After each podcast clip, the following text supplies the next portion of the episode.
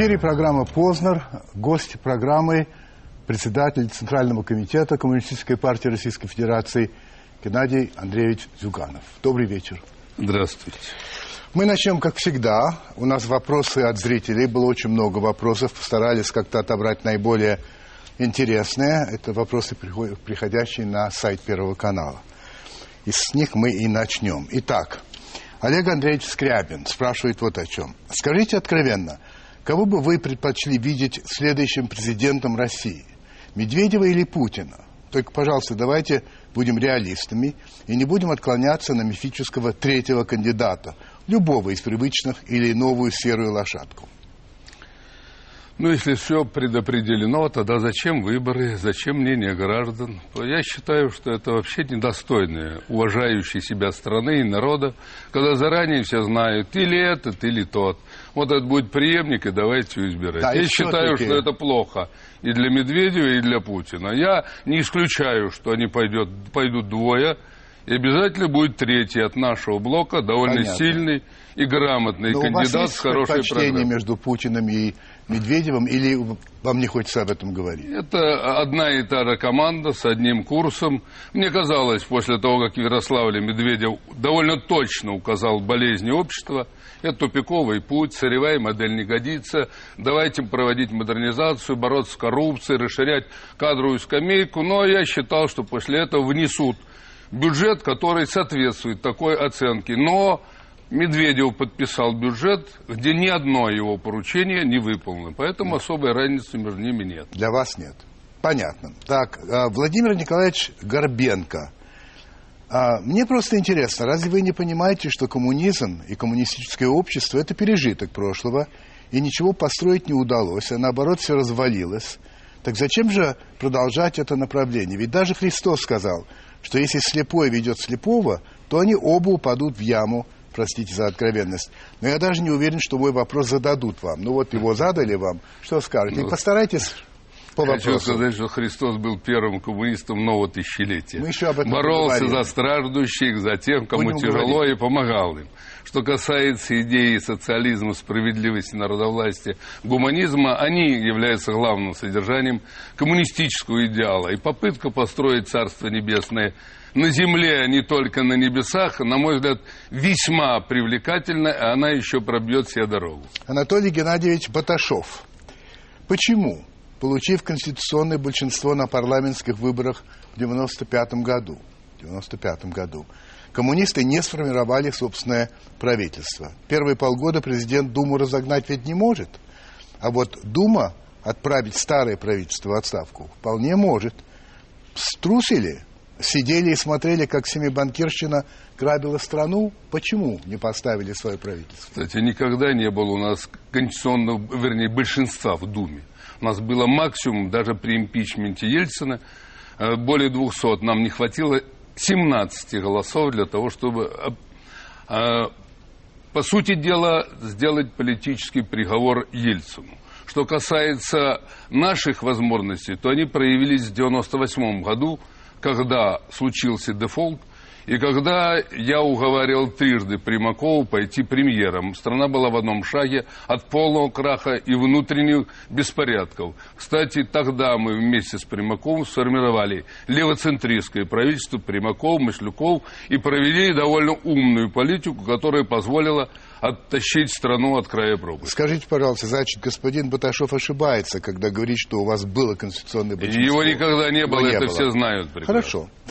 А, Егор Синебок, последний вопрос из а, а, тех из присланных. Значит, последние годы рейтинги, рейтинг КПРФ неуклонно падает. В то же время вы находитесь у руля партии дольше, чем Леонид Ильич Брежнев по главе страны. Не кажется ли вам, что смена руководителя могла бы дать новый импульс КПРФ? Готовы ли вы добровольно уйти? Кстати, у нас обновление команды довольно, идет довольно интенсивно. Пришла молодая плеяда, и она еще о себе заявит. Уже, кстати, она заявила на прошедших мартовских выборах. Товарищ этот абсолютно не точен. Мы на, мартовских выборах, например, во всех городах Тверской области победили Единую Россию. В Нижегородской области прибавили 10%, а в Арзамасе 55% в нашу пользу против 27% у Единой России.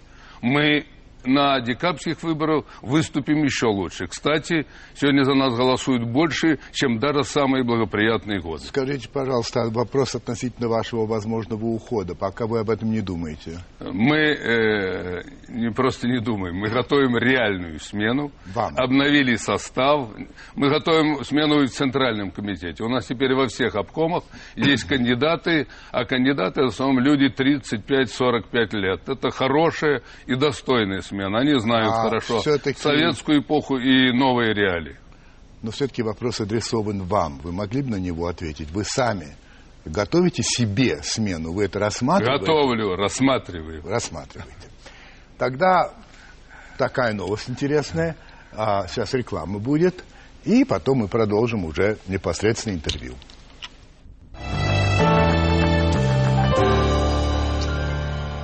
Геннадий Андреевич, я признателен вам, что вы пришли в программу.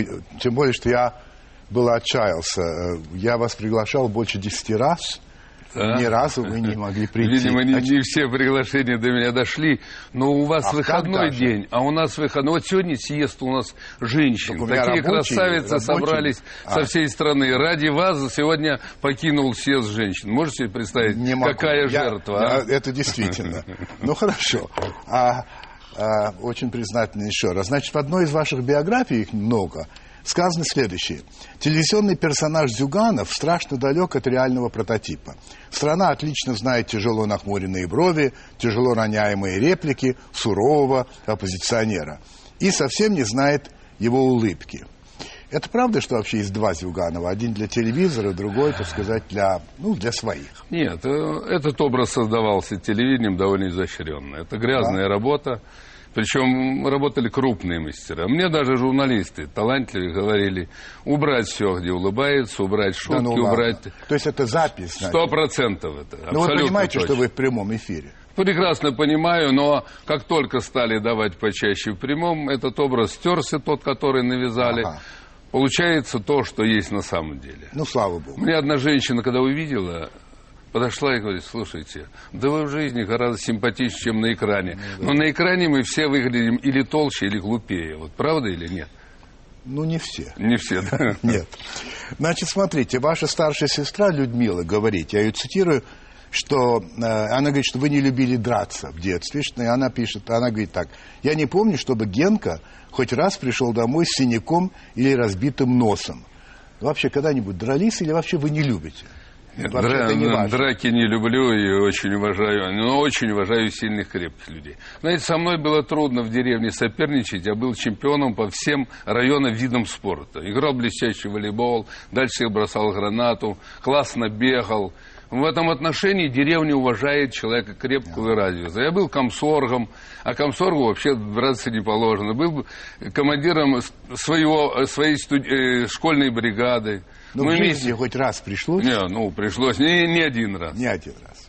Но желательно избегать. Службу в армии вы проходили в Германии в войсках химической разведки.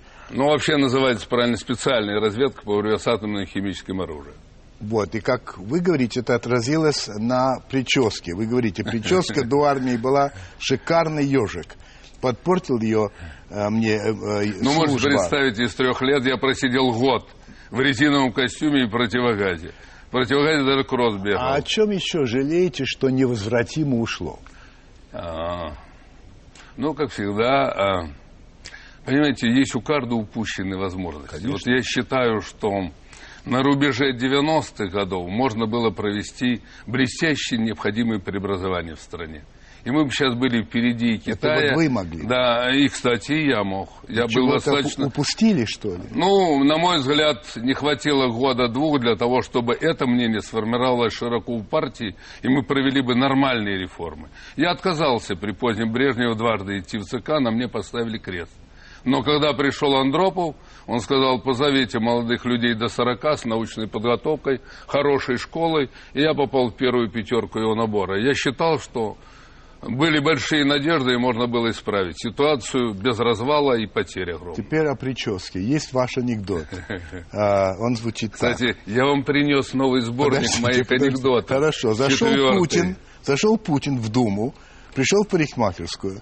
Девушка, которая его стрижет, все приговаривает. Зюк, зюк, зюк, зюк. Путин ей говорит, слушай, милая, кончай дразниться, ваш Зюганов у меня уже вот где сидит. Та в ответ, а я, Владимир Владимирович, вовсе не дразнюсь. Просто у вас на зюг-зюг волосы дыбом встают. Вот встречи их и удобно. Это ваш анекдот? Да, мой анекдот. Ну, кстати, я могу и свеженький еще рассказать. Ну, давайте. Олигарх приходит к специалисту по фэншую и говорит, слушай, все делаю, как вы говорите. Живу в замке на западе, золотой приз на востоке, отдыхаю только на юге, а счастья нет. Он говорит, только потому, что на севере, по-моему, давно тюрьма плачет. Вот. Это опять ваш? Это опять ваш. Это ваш. Хорошо, давайте более серьезно. Значит, многие считают, что вы довольно удобный для власти оппозиционер, потому что Кремлю прекрасно известны ваши сильные стороны, ваши слабые стороны, вы известный человек им. И говорят, что у вас в кабинете же даже есть прямая связь э, телефонная к президенту и к премьеру. И сам Путин совсем недавно с вами встречался, э, на этой неделе было, да? И он сказал, что оставляет вас на сладкое. Mm. Вам не кажется, что для оппозиционера быть десертом это не совсем а, то, что надо? Владимир я советую войти на сайт и посмотреть мое выступление при утверждении Путина. Я его десятилетку разложил таким образом, что доказал, что мы не можем утверждать вас премьером, что за 10 лет не построили одного крупного наукоемкого производства. И, кстати, на сладкое, но мы просидели два часа и разобрали все – от строительства, э, вернее, от работы наших авиационных заводов до очередной посевной от возможных бурных паводков до ситуации, которая к декабрю вызреет и может быть просто страшной. Он, кстати, согласился, что в декабре должны быть более честные открытые выборы, поэтому иначе нас может ждать то, что мы сегодня видим в том же Египте. Что касается моей позиции, да, она определенная. Я уже обратился к гражданам страны, которые могут почитать мою оценку происходящего. И наш новый курс. Мы даже подготовили реальную программу, как можно без драки и войны вытащить страну. Я с Ельцем не разговаривал после расстрела парламента до 98 -го года. И не здоровался, и не разговаривал. В 98 году, когда все оборвалось, утром прихожу, звонит Кремлевка. Даже не поздоровался, говорит, что будем делать? Я говорю, мы в одном шаге от развала и паралича всей не только финансовой системы. Собрались и три часа сидели, пока утвердили новое правительство значит, э... в лице Примакова и Маслякова. Значит, все-таки не десерт? Никакого десерта. Не Я десерт. очень Хорошо. жесткий, строгий, вы, изыскательный политик. Вы Это будете, знает власть. Вы будете баллотироваться? Мы будем, мы, кстати, уже баллотируем. Ну, вы лично в президенты. Да. Я как руководитель партии возглавляю партию, и меня выдвинули уже целый ряд организаций в качестве кандидата от левого народно-патриотического блока. вы будете баллотироваться? Мы, но это решает съезд в соответствии я, нынешним законом. Если вам предложат, Я буду баллотироваться. Будете, хорошо.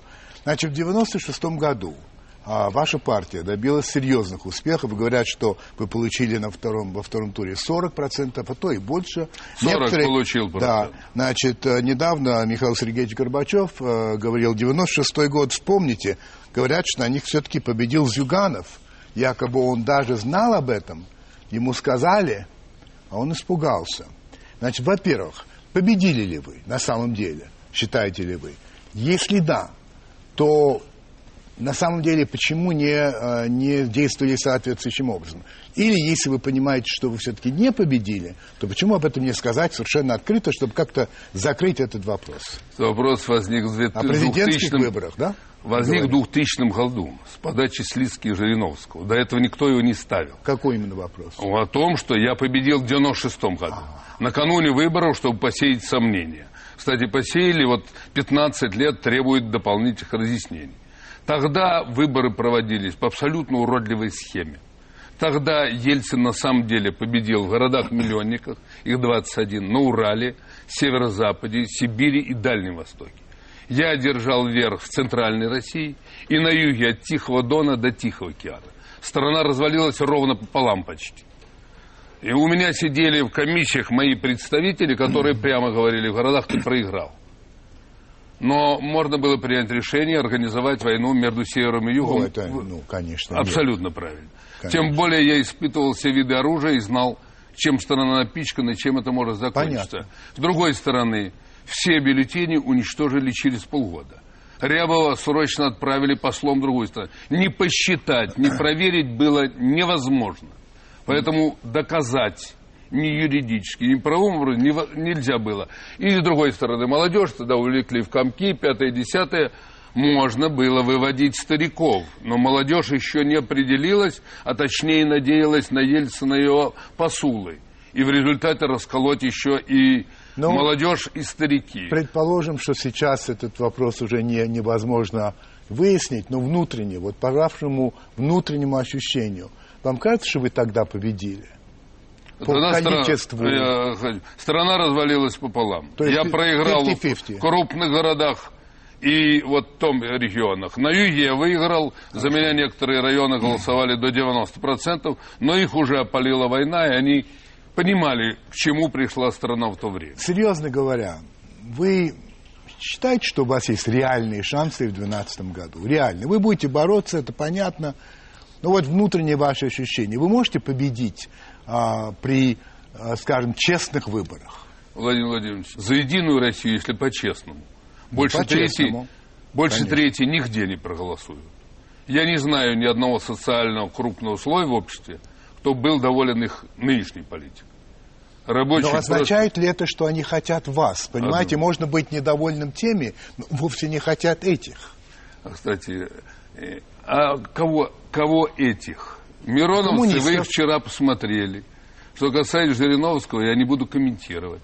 В данном случае наш широкий народно-патриотический блок имеет полную реальную возможность выиграть выборы и предложить стране довольно интересную программу, при которой будет разумное соотношение форм собственности, реальное народовластие, при которой будет поддержка талантливым людям, всем, кто хотел бы работать, от рабочих до бизнесменов, и будет реальная возможность говорить правду в стране, а не прикрываться сводками текущего дня, которые с каждым днем становятся все хуже и хуже. Еще один вопрос. А вы согласны с тем, что вообще быть в оппозиции, особенно в такой, как вы, а, который в Думе, узаконенный, нормальный, в общем, довольно удобно, потому что а у вас нет ответственности в том смысле, что вы не принимаете решений, ну, таких, которые для страны. Вы можете критиковать сколько угодно, и это очень приятно, и это легко, и при этом а, не несете никакой ответственности. Владимир Владимирович. Хорошо вы, быть в оппозиции. Нет, вы умный человек, не надо лукавить. А разве это не так? Не надо лукавить. Ну. Вот вы можете представить, что такое быть нынче э, самой в оппозиции. Зависит в какой. Меня 1600 раз судили.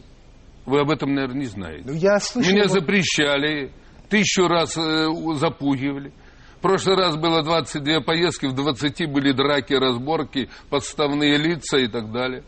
Вы считаете это очень удобно? Да не знаю, мне вот. кажется, что критиковать очень легко. Ну, критиковать. Профессионально критиковать довольно сложно, тем более при нынешней статистике. С другой стороны, убитую партию мы возродили, она сегодня сильная и грамотная. Молодежные структуры реально существуют. У нас в мае на Красной площади будет 4 тысячи молодых ребят, кто вступит в пионеры. У нас молодежные творческие организации сегодня довольно сильные. Я вас приглашаю посмотреть. Я обязательно вы... посмотрю, а, это несомненно. Я, я смотрю, хочу скоро, вам... вас, скоро вас снова уговорю вступить э, в левую партию. Вы знаете, вряд ли. Ну, я, себе, дал, время... я себе дал слово больше вообще ни в какие партии не вступать. Да. да. Ну, ну, это другой я, вопрос. Я, я думаю, Единая Россия вот будет этим довольна. Да, э, туда я не вступлю точно, это вы можете не сомневаться. А, но вы знаете, все-таки некоторые ваши высказывания меня просто смущают. Вот я вам сейчас Какие? зачитаю. Смотрите. Вы говорите, в Думе бесполезно что-то делать. Там как прикажут, так и нажмут на кнопки. Ну хорошо. Вы же человек, помнящий прошлое. Ведь в Верховном Совете СССР голосовали все единогласно поднятием рук. Мы же все это помним. Даже воздержавшихся не было. А уж о том, чтобы против, это было во сталинское время просто опасно для жизни. Потом вы могли на работе иметь массу неприятностей. То есть вы же прекрасно помните, что там вообще дискуссий не было, публичных. А здесь хоть это есть. И говорите, что там невозможно работать. Ну, как же так, Геннадий Андреевич? Я просто не понимаю. Нет. Что касается Верховного Совета, я работал с многими депутатами. Ну, Коллективы выдвигали пьяниц не было, наркоманов это не, не дураков дело. не было. Но вы помните, как они голосовали? Я согласен. Вот это и привело к тому, что случилось. Ага, Это привело. ага. Если бы не было изъяна, уцелели бы. Но надо было прежде всего демократизировать КПСС, а не ломать через колено. Это другое. Я не об этом. Да, прежде. Я просто- Что касается нынешней Думы, вот только что рассматривали закон Фурсенко о образовании. Но ведь это уродство. Сидят рядом умные, грамотные люди из «Единой России». Я их знаю хорошо. Я говорю, вас проклянут дети и внуки, если вы за это проголосуете. Опускают глаза и нажимают на кнопку. Все повязаны. Понимаете, там нет нормальной дискуссии на самом деле. Там нет глубокого обсуждения проблем. Там нет сопоставления мнений. Кстати, в первых двух думах это было гораздо интереснее и содержательнее. Там была палитра мнений. А скажите, вы А за сегодня то, чтобы этого в доме, нет. Вы за то, чтобы в доме а, был уменьшен вот этот эм, Барьер. порог? Порог. Я считал, был идеальный. Порог 5%. 7% очень многие не переберутся. А вообще был- порог нужен? Нет, порог нужен. Все-таки Раз. нужен. И другое. Сейчас Единая Россия, проседая и проваливаясь, снова будет пытаться э, вернуться к одномандатным округам. Что это означает? Это означает опять попрет сплошная уголовщина. Мы не можем этого допустить, чтобы Дума превращалась в малину криминальную. Хорошо, еще одна цитата. Она совсем свежая, опубликована в «Правде» 5 апреля Я ну, замечал, этого что года. вы очень тщательно готовитесь. Я не думал, что вы меня цитировать будете. Это интересно. Значит, вы говорите, в нынешней ситуации вопрос о смене курса и власти можно решить мирным парламентским путем. Но, добавляете вы, как показывает жизнь, сам по себе этот путь ненадежный и зыбкий. Означает ли это, что вы вообще призываете или сторонник другого пути, пути Нет. революционного? Нет. Нет? Я, я поясню. Это очень хорошо вы из моего обращения, и надеюсь, у многих прочитать. Я считаю, надо соединить три вещи. Так. Ясную, хорошо осмысленную программу мы ее предложили. От кризисных мер до модернизации реальной. Причем готовили лучшие специалисты ученые. Второе. Всем активно участвовать на выборах. Но обеспечить жесткий контроль за ящиком. Минимум пять Понимаю, человек. и так понимаю. далее. И третье. Без организованной, мощной улицы, которая бы заставила и губернаторов, и других маломальски честно Это считать. что такое? А улицы массовые акции протеста. А всё-таки- Вот мы вчера проводили, Вы за у нас это? 10 тысяч человек было, а не только за это. Без массовых акций поддержки улицы все равно схалтурят и перепишут результаты. А, еще анекдот в тему, если вы позволите. Так. Значит, предвыборные дебаты на Хорошо. ТВ, которых, к сожалению, нет. Должны были бы быть, на мой взгляд. Так, конечно. Принимает звонок телезрителя. Товарищ Зюганов, сам я политикой не интересуюсь, но моя жена едет в Москву на все ваши митинги. В последнее время их было штук 10. А что изменилось? Поэтому я теряю к вам доверие. Ответ. Лучше подумайте о доверии к жене. В последнее время у нас вообще не было митингов. Это тоже ваш? А, ош- ошибается. Мы каждые две недели проводим крупный Ну, хорошо. митинг. Нет, но я ответ анекдотом можно? Ну, Звонит Буш Путину, когда тот президентом был. Да. И говорит, терплю поражение на местных выборах. это я в курсе. Это Знаете? мы все знаем. А, ну вот, прекрасно. Да. Так что там побеждает Вернемся- Единая Россия. Да, вернемся к серьезному. Значит, смотрите, вы говорите довольно резкие слова, описывая состояние страны. Россия перестала быть великой державой. Не, Ну, лес- мы, мы десятые. Мы не десятые. лесные, не лесные пожары сжигают Россию, а потрясающая некомпетентность Некомпетентность власти. власти, абсолютно И так правильно. далее. И это все из той же газеты, правда, от 5 апреля. Но вы же прекрасно знаете, что в нашей стране были страшные пожары и при коммунистах. Я помню, как го- горели... 72-й год, вы вот, помните, И э, это было, значит, И я что? помню. И тогда что же то же самое? Далее очень странные, ну, вот эти вот лозунги. Ну, послушайте сами, как они звучат. Звездному космосу – да, космическому росту цен – нет. Социализм возродит Россию, накормит народ, укрепит армию и флот, землю крестьянам, заводы рабочим, лаборатории ученым, тюрьмы эксплуататам. Ну, Геннадий Андреевич, Да. вы на кого рассчитываете? На людей малообразованных, неразмышляющих. Ну, ей-богу, ну это уже все, ну это пахнет вы, таким зачи- вы нафталином. зачитали, зачитали то, что народ пишет на своих лозунгах от Владивостока до Калининграда. Вы знаете, я- Если вы серьезный политик, вы обязаны политик, знать, я не политик. знать эти настроения. Обязаны. Ну, обязаны знать эти настроения. Беда нынешней власти, что она никого не слушает и никому не прислушивается. Это трагедия. Мы обязаны знать ну, эти слушайте, настроения. Народ Сейчас. хочет много денег. Вот так. Народ много чего хочет, но эти лозунги, они звучат ну, таким старьем, это невозможно. Ну, неужели нельзя Я потоньше это делать? Попробуем, попробуем, Это попробуем. просто удивительно. Попробуй. Теперь смотрите, еще ваши слова. Я смотрю, вы стали любителем газеты «Правда». Еще и советскую Россию надо Я добавить люб- обязательно. Я читаю. Кстати, хорошие Я газеты, читаю. правда? Нет. Там э, в правде немного правды, но надо знать, что там пишут. Украденное у народа должно быть народу и Воз- возвращено. То, что тратится на покупку дворцов, яхт и футбольных команд, проматывается в Крушевеле, в кавычках, и в ночных клубах должно быть поставлено на службу государству. Как Ну, и везде, они- они в вашей любимой Америке, нет? в Европе, везде. Не опасный так. лозунг. А, Мы же это не- проходили нет, уже. не опасный лозунг. Отнимать, Я отнимать, одну минуточку. Нет, поделить. нет. Нет? Есть другой способ. Ну, Вот можно я вам расшифрую? давайте. Вот почему завтра надо идти ехать сеять, и у нас единственная страна в мире, где солярка дороже бензина. Не задавали этот вопрос? Почему Америка покупает море нефти, но на 3 рубля у них бензин дороже, дешевле сегодня, чем в России? Почему там не на рубли среди продают. нефтедобывающих стран у нас самый дорогой бензин при зарплате крошечной? Так, Вы же понимаете прекрасно. ну. При таких ценах на энергоносители мы никогда не поднимем ни производство, не будем конкурентоспособны. Вместе с тем, с каждой тонны нефти американцы берут в свою казну 60%, норвежцы 82%, а Саудовская Аравия 91%, а мы и третий не берем.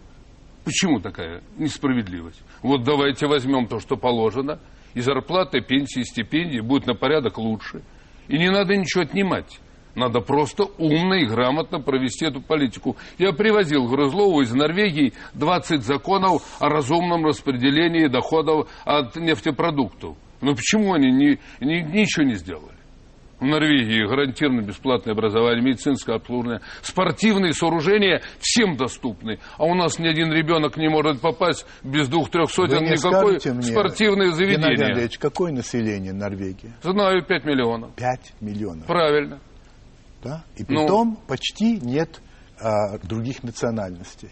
Нет, ну, у них, Чрезвычайно у них сейчас мало. тоже 10% Чрезвычайно понаехали. просто решить проблему для 5 миллионов при таком количестве Одну нефти. минуту. Согласитесь? Согласен. Это не 140 Но мы с вами миллионов. в прошлом году добыли 500 с лишним. Очень много, да. 350 за бугор отправили. И даже дорогу от Москвы до Питера застряли в Химкомском лесу, никак сделать не можем. А китайцы Но вы знаете, 30 почему. тысяч километров дорог построили. Я ехал из Шанхая, я был первый раз. Вам нравится китайский путь? Дело не в этом. Там очень много полезного и очень много интересного. Очень много. Я доволен, что сегодня в Гонконге смотрит биржу тот же Медведев. Я его, его агитировал, чтобы он в Шанхай на всемирную выставку. Я был в прошлом году в мае, э, к Ходинтау приглашал, а потом вернулся и говорю, отвезите туда своих бестолковых министров и самых талантливых губернаторов. И посмотрите, что можно сделать. Я был первый раз в Шанхае, скученность и грязь. А сейчас это... Это да, это я понимаю, о чем вы говорите. Ну так э, Но какой подождите, ценой, оказывается, тоже понятно. можно. Какой ценой? Они не сво- сводят Какой счеты ценой? А, ценой. А у нас какой ценой? 15 миллионов человек потеряли за 20 лет. Это Больше, чем Первой годах? мировой войне. Ну, давайте тогда... Я просто, вы знаете, Геннадий Андреевич, я стараюсь никогда не спорить с гостем. Мое дело задавать Ладно, вопросы. ладно. И вы правильно Но сегодня поступаете. Давайте есть- следующий вопрос. Хорошо. Мне нравится, как вы читаете мое обращение. Вот, я рад. мечтал просто, чтобы на Первом канале Вот и читают поздно ваши. Вот, видите, зачитал как бы хорошо. главные мои Да, идеи. значит, Это блестяще. Вы называете российских бизнесменов упырями. Не бизнесменов. примеры им приводят. Не бизнесменов. Да, вы так я Олигархов. Почему-то ну, они в олигархов называли. Вы знаете, олигархов больше нет. Потому что у них нет власти политической. Олигарх – это понятие политическое и денежное. У них денег много, а политической власти Ну, нет. уже нет, да? Согла- Давно уже. Ну ладно, будем искать другое, более Ищите, точное. пожалуйста. Значит, смотрите. а, значит, вы приводите такой пример. Так. Довольно странный, прямо скажу. В свое время Рузвельт собрал 50 главных капиталистов Америки и сказал, отдадите мне половину. Те говорят, с какой стати? Он сказал, я откуплюсь от бедных, я помогу строить, я Правильно. организую массовые общественные работы, я сделаю то-то и то-то. Они уперлись. Он говорит, не отдадите, тогда у нас через год будет то, что в России было в 17 году. Эти сутки эти сутки поразмышляли и отдали ему половину капитала. Это Геннадий Андреевич, факт. это неправда. Послушайте меня. Я уж Америку... Вы знаете, я знаю вы хорошо. специалист. Никто, никакой богатый человек, тем более группа, половину своего богатства просто так не отдает. Такого не было никогда. И они ненавидели Рузвельта. Это за я другое. знаю. Но эта история, я не знаю, то, кто вам ее рассказал, потому А. что это очень Мне, странно, мне что в вы- Америке рассказали. Я Кто вам читал, рассказал, я ну? читал беседу Кумелька Рузвельта. Ну? Знаете? Ну, конечно. Он каждый по радио каждую неделю. Он, кстати, блестяще работал с населением. Рузвельт? Да, и- лучше всех. Да, лучше всех. Конечно. И я поражен. У Камина он двух очень- своих экспертов посылал в советскую страну. Знаете об этом? И не, одна, не двух, а больше, Нет, гораздо. они несколько месяцев пробыли, приехали и сказали, однопартийная система не годится, но то, что они делают в социально-экономической сфере, Да. талантливо. Но всё-таки меня Кстати, удивляет, учился почему- он у советской страны. Кто? Но Рузвельт Каким образом? Э, Кстати, тогда у них депрессия была дикая, жуткая. Да, А мы, тяжелая, прибав- а мы прибавляли всё 15-20% так. Это всё ежегодно. так, да. Это я знаю. Но он все-таки пошел не по этому пути. да? Правильно, Да. правильно. Но он максимально сохранил демократические основы. Он все сделал для того, чтобы накормить голодных. Он- Он-то сохранил, конечно. Правильно. Да, он не пошел А по Европа пути. пошла по фашистскому пути. Он не пошел по пути советскому, где, конечно, с Ну, демократией многое было- перечеркнуло из было нашего регулирования так себе. экономики. Теперь смотрите. Вы говорите, современный мир продолжает сползать в пучину хаоса и беспредела.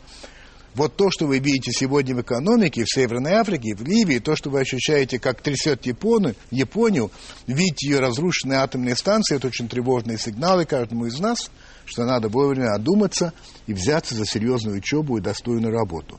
Что, японцы плохо учили? Что, Нет, ли? что, Владимир что Владимирович, при чем тут я, я, нет, это вы очень интересный вопрос задаете. Слушайте внимательно. Ну. Это принципиальная вещь. Да.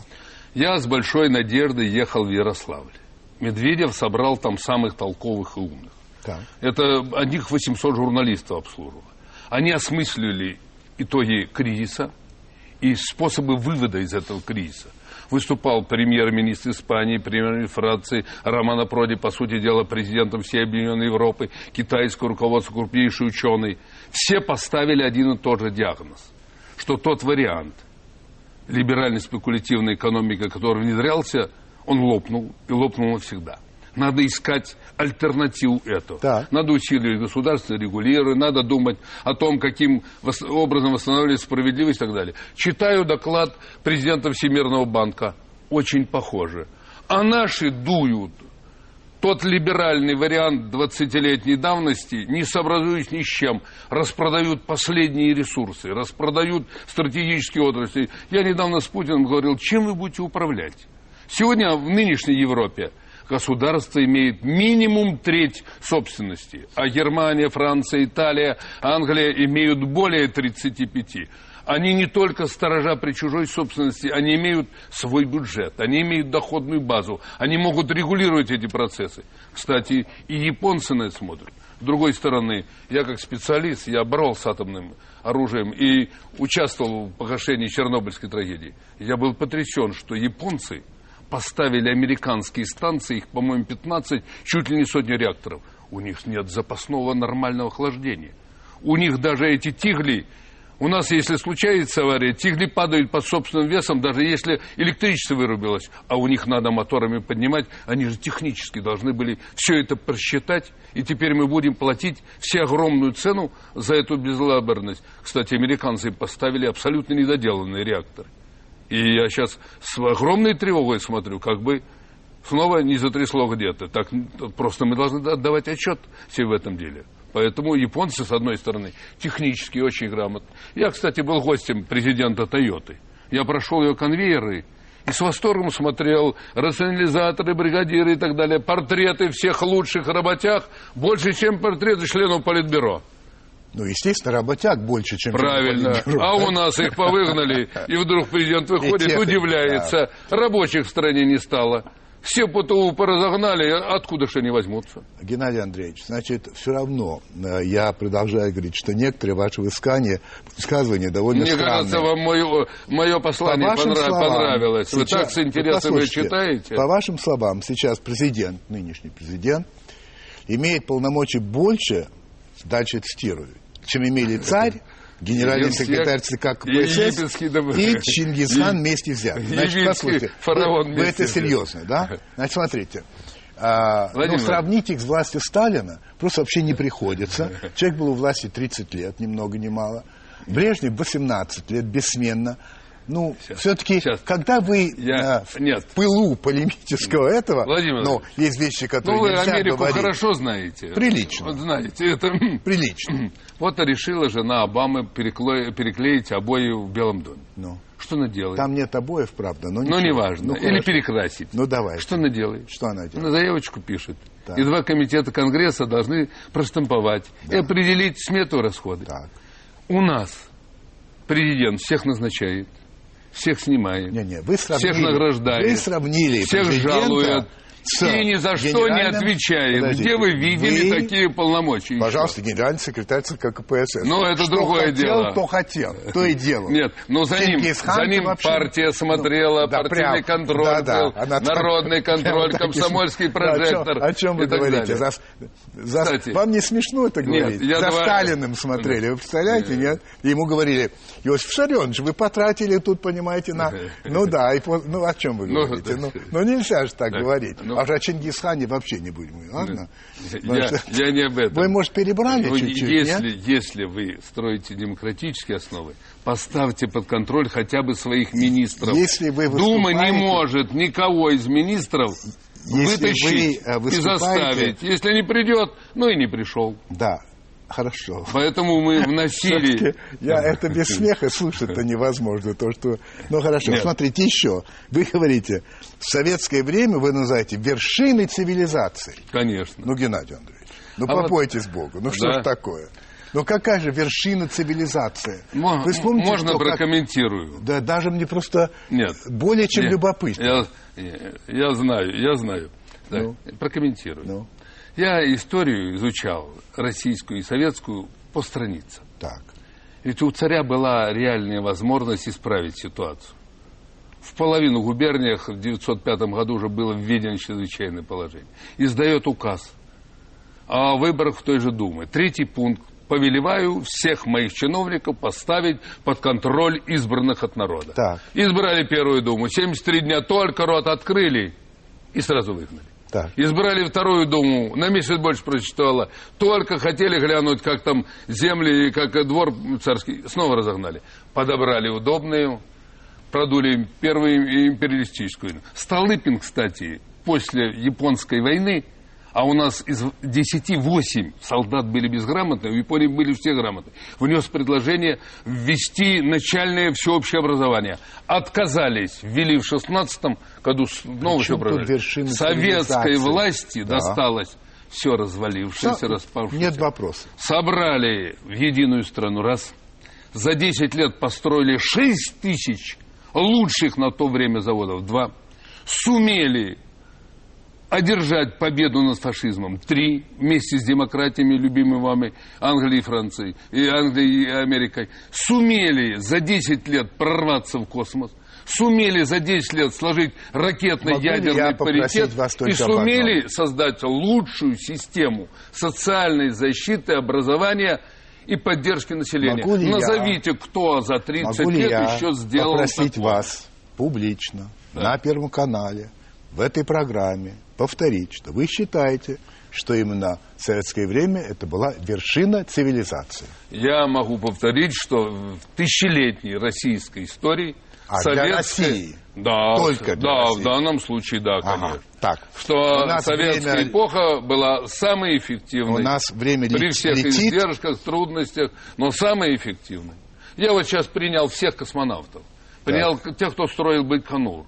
Всех министров советской и российской. Молодежный. Вот в связи с полетом Гагарина, я должен сказать, я Путину вручил такая книжка Кабинет министров СССР и реформы Косыгина, как они задумали, что делать. Я говорю, дайте своим министрам, пусть почитают. Из этих реформ не случилось ничего. И Вы это Да нет, прекрасно ну как знаете. ничего? Их сломали. Ищ- это, друго- Их это- сломали. это другое Всё дело. в том же это, Советском это Союзе. другое дело. Да. Смотрите. Но пока, пока живут за счет того, что сделали тогда. Вы настаиваете на том, что КПРФ Так. должна придерживаться, дальше цитата, политического, завеща- политического завещания Сталина, который имел в виду две вещи – демократические права и свободы человека и национально-государственную независимость.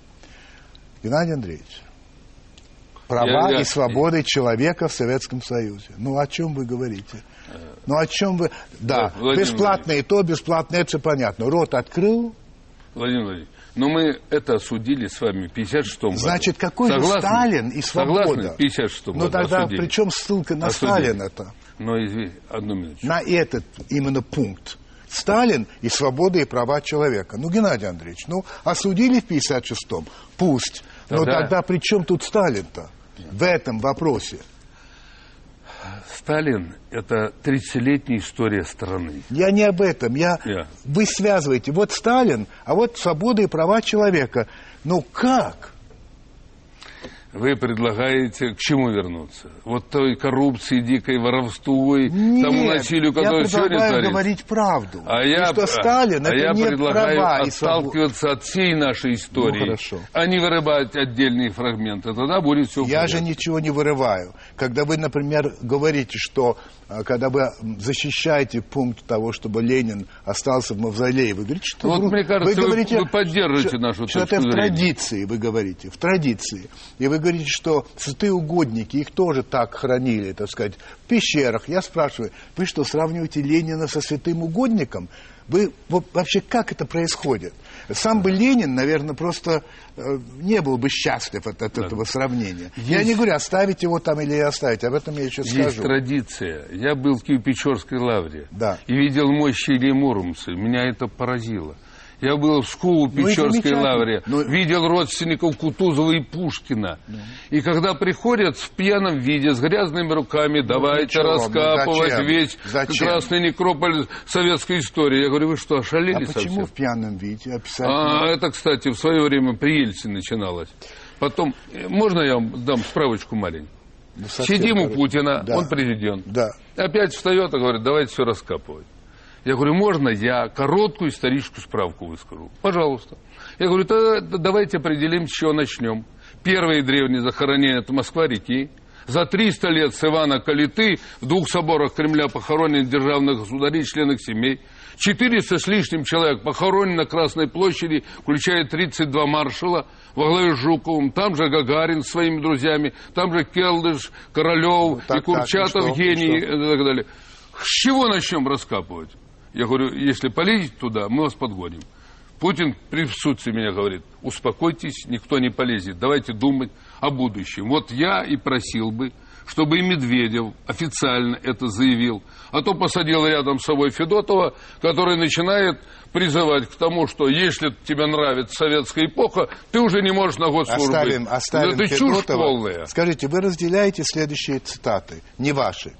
Религия – это вздох угнетенной твари сердце бессердечного мира, подобно тому, как она дух бездушных порядков. Я понимаю, почему. Религия есть опиум народа. Вы согласны Я понимаю, или нет? почему это вы Вы согласны или нет? Я хочу сказать. С этой цитатой. Сейчас. А, вы можете мне сказать? Нет, нет, нет. Вы, вы, нет? Я, пони, я знаю, чья это цитата. Чья? Но я читал, чья? читал и документы, ну, подписанные ну, Лениным в 19 году. Это чья Читал цитата? и документы Сталиным подписанные. которые осудили перегибы по отношению Чья к верующим. Вы знаете, нет? Ленина цитата. Нет, это Маркса цитата. Или Маркса? Да, Маркса. Одну Хорошо минуточку. бы вам знать. Одну минуточку, сейчас. Послушайте. Стоп. Ну, вы сами верующий? Я, у меня вера более широкое понятие, чем у Вы некоторых. религиозный человек? Я э, идейный человек. Для Спасибо меня большое. вера в Россию, в трудовой это народ, справедливость, в идею, превыше всего. Значит, но... я свои вопросы закончил, но очень хочет вас спросить о чем-то Марсель Пруст, причем не о политике. Серьезно? Да. Очень легкий для вас вопрос. Я решил, что я его просил, не задавай политических вопросов, потому что я их задам, надо дать человеку отдохнуть. Первый. Какой ваш любимый цветок? Тюльпаны, если так. Я вывел, у меня 100 видов цветов на плантации, я вывел Тюльпан. новый цветок, называется «Победа». Шикарный, ну, приглашаю красный, посмотреть. Наверное, у меня же крокусы цветут две недели на улице, можете Ваш поверить? любимый композитор? Чайковский, если так. Ваш правильно. любимый художник? Художник? Да. Репин, я думаю. Ваш любимый литературный герой? Я потрясен был, когда, как закалялась сталь, прочитал Паву Корчагин. Но у меня литературных героев любимых много. Три ваших любимых писателя можете назвать? Могу назвать. Пожалуйста. Я орловец. Я очень люблю своих орлов-земляков. Тургенев, Бунин и Пришвин. Великолепно. Но я считаю, без Пушкина нет без солнца нашей поэзии. И одновременно очень э, люблю Шолохова. Считаю, что он не просто гений. В 22 года описать то, Понятно. что он тогда видел, и таким языком, это фантастика. Ваша главная слабость, Геннадий Андреевич? М-м, главная слабость? Угу. Доверчивость. Я вообще говоря, доверчивый. Ваша главная черта? Упорство, трудолюбие. Меня мать, она меня учила первые четыре года, сказала, запомни, ты способный, талантливый человек. Но талант это 5%, остальное трудолюбие. Я люблю работать. Ваши любимые занятия? Сад, цветы, пчелы. И есть еще одна слабость. Я обошел все маршруты на Кавказе. У вас есть девиз? Есть. Если не мы, то кто? Оказавшись перед Богом все-таки, что скажете ему? Буду продолжать строить Царство Небесное на земле и считаю, что это святая задача. Это был Геннадий Андреевич Зюканов. Спасибо большое вам. Пожалуйста.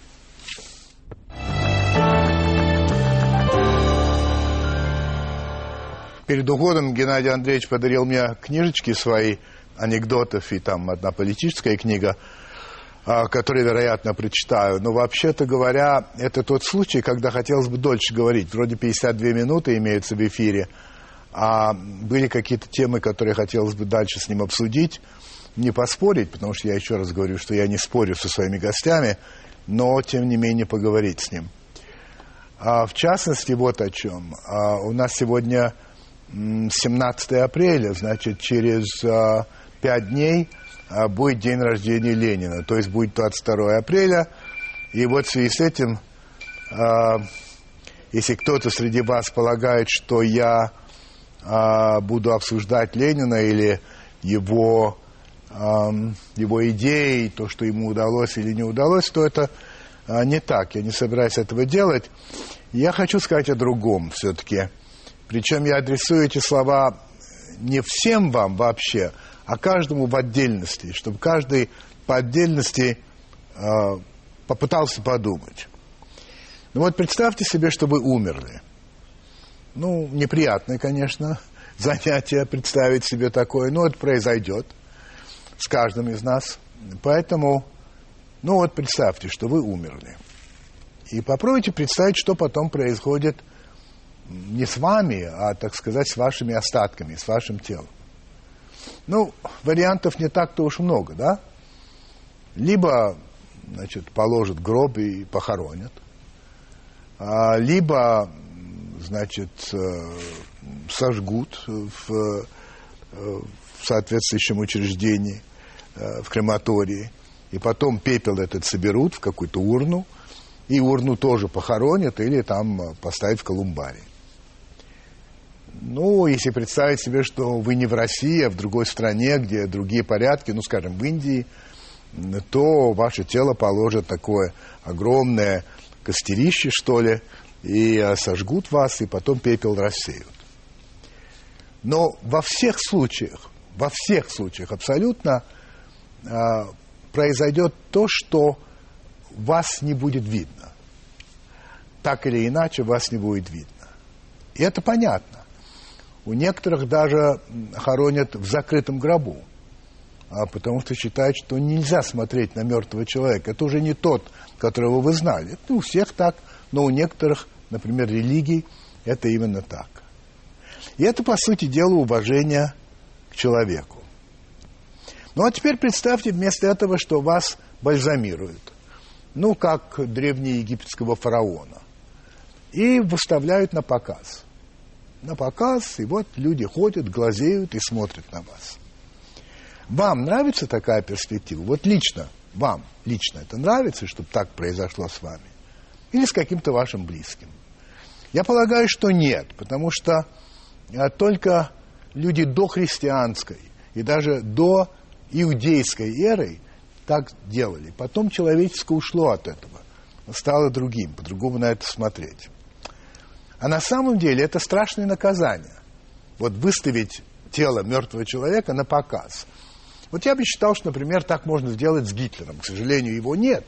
Но что это было достойным наказанием, чтобы все поколения смотрели на него, на этого величайшего преступника. Может, еще кого-то туда можно добавить. Но Ленина все-таки вряд ли. Вот у меня такое все-таки предложение есть, что, может быть, проявить некоторую человечность и сделать ему подарок. А именно 22 апреля все-таки похоронить его как нормального человека. Всех благ вам и приятных сновидений.